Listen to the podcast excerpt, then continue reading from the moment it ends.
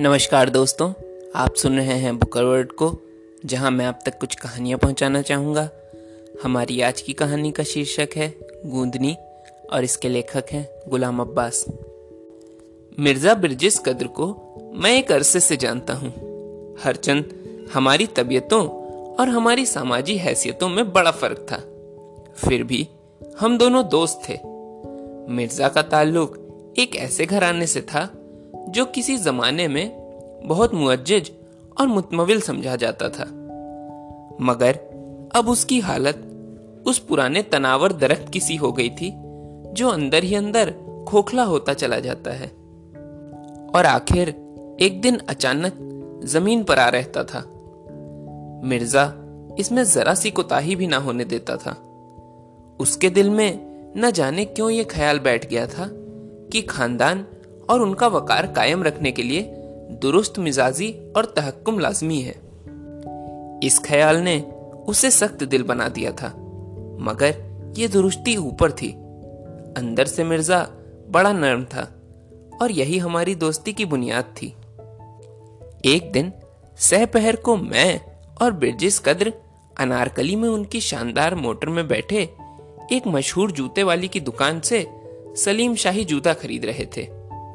मिर्ज़ा ने अपना ठाट दिखाने के लिए यह ज़रूरी समझा था कि मोटर में बैठे बैठे दुकान के मालिक को पुकारे और जूते अपनी मोटर में ही मुलाहिजा करे।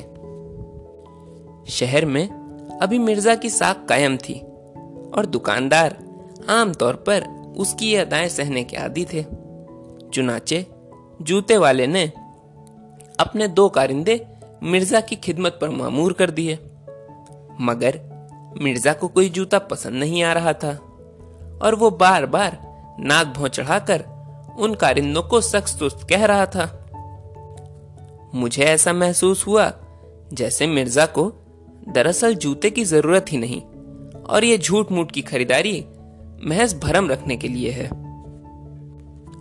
एन उस वक्त एक बुढ़ा भिखारी एक पाँच साल लड़की के कंधे पर हाथ रखे मिर्ज़ा की मोटर के पास आ खड़ा हुआ। ये बुढ़ा अंधा था। लड़की के बालों में तिनके उलझे हुए थे। मालूम होता था, मुद्दत से कंघी नहीं की गई। दोनों के तन पर चीथड़े लगे थे। अंधे पर तरस खाओ बाबा, बुढ़े ने हाक लगाई। बाबूजी, मैं भूखी हूँ, पैसा दो। लड़की ने लजाजत से कहा। मिर्ज़ा ने उन लोगों की तरफ़ तवज्जो न की। वो बदस्तूर जूतों पर तनकीद करता रहा। अंधे फकीर और लड़की ने अपना सवाल दोहराया। इस पर मिर्ज़ा ने एक निगाह गलत अंदाज उन पर डाली और कहा, माफ़ करो माफ़ करो। भिखारी अब भी ना टले। बाबूजी रात से कुछ नहीं खाया। अंधे ने कहा, बाबूजी बड़ी लग रही है, पेट में कुछ नहीं, लो देखो। बच्ची ने कहा, और झट, मैला कुचला कुर्ता उठाकर अपना पेट दिखाने लगी। लागरी से बच्ची की पसलियाँ बाहर निकली हुई थीं और गिनी जा सकती थीं। बस एक पैसे के चने बाबूजी।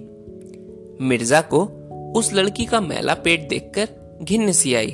तौबा तौबा, उसने बेजारी के लहजे में कहा, भीख न मांगने के लिए क्या क्या ढंग रचाए जाते हैं? जाओ जाओ, बाबा खुदा के लिए माफ़ करो। मगर फकीर अब भी ना गए। करीब था कि मिर्ज़ा गुस्से से भनना चाहता। मगर ये तमाशा इस तरह खत्म हो गया कि मिर्ज़ा को उस दुकानदार का कोई जूता पसंद ना आया और वो अपनी मोटर वहाँ से बढ़ा ले गया।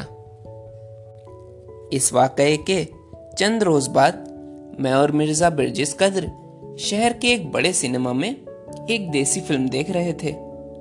फ़िल्म बहुत घटिया थी, उसमें बड़े नुक्स थे। मगर हीरोइन में बड़ी चनक मनक थी और गाती भी खूब थी।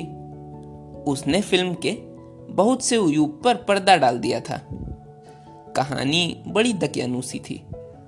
उसमें एक वाक्य यह भी था कि बैंक के चपरासी को इस इल्ज़ाम में कि उसने बैंक लूटने में चोरों की मदद की, पाँच साल कैद की सजा हो जाती है। उस चपरासी की बीवी मर चुकी है, मगर उसका एक चार साल बेटा है। जो अपनी बूढ़ी दादी के पास रहता है। चपरासी की कैद हो जाने पर ये दादी पोता भूखों मरने लगते हैं। उधर कोठरी का किराया ना मिलने पर मकान मालिक उन्हें घर से निकाल देता है। बुढ़िया पोते का हाथ पकड़कर बाज़ार में भीख मांगने लगती है। वो हर राहगीर से कहती है, बाबूजी, हम भूखे हैं। एक पैसे चने के लिए दे दो बाबूजी, लड़का कहता है। जब फ़िल्म इस मुकाम पर पहुँची तो मिर्ज़ा बिरजिस कद्र ने अंधेरे में मुझसे कहा बया जरा अपना रुमाल तो देना, न जाने मेरा कहाँ गिर गया।